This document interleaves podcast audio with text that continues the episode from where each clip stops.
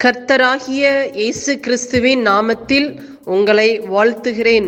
Panchkula Bethel IPA சபையின் மூலமாக நடைபெறும் இது தினசரி வேத தியானம்.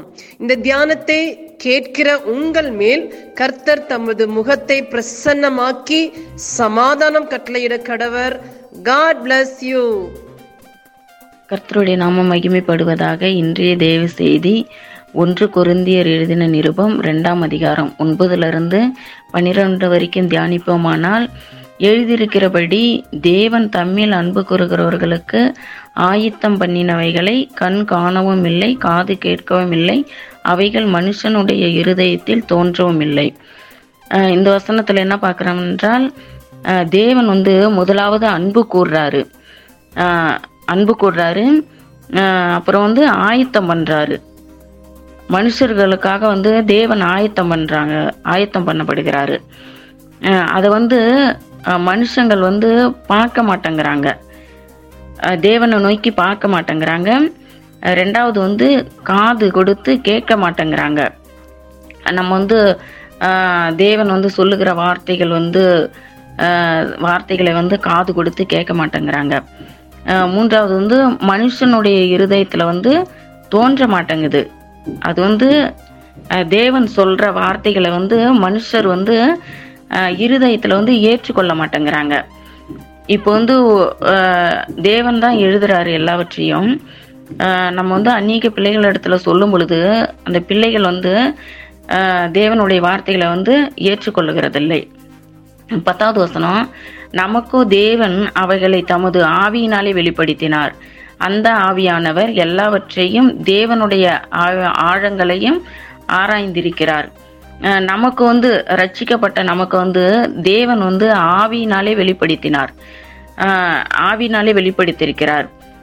அந்த ஆவி வந்து தேவனுடைய ஆழங்களையும் ஆராய்ந்திருக்குதான். தேவன் வந்து என்ன சொல்றாரு என்ன பேசுகிறாரு எல்லாவற்றையும் வந்து அந்த ஆவி வந்து ஆராய்ந்திருக்கிறதா ஆழங்களையும் ஆராய்ந்திருக்கிறது. பதினொன்றாவது வசனம் வந்து மனுஷரில் உள்ள ஆவியை இன்றி மனுஷரில் எவன் மனுஷருக்குரியவைகளை அறிவான்? நாம் வந்து இந்த மனுஷருக்குரியவைகளை நாம் அறியக்கூடாது. அப்படி போல தேவனுடைய ஆவியை இன்றி ஒருவனும் தேவனுக்குரியவைகளை அறிய மாட்டான் தேவன் வந்து நம்மளுக்கு வந்து ஆவியை வந்து வெளிப்படுத்தியிருக்கிறார்.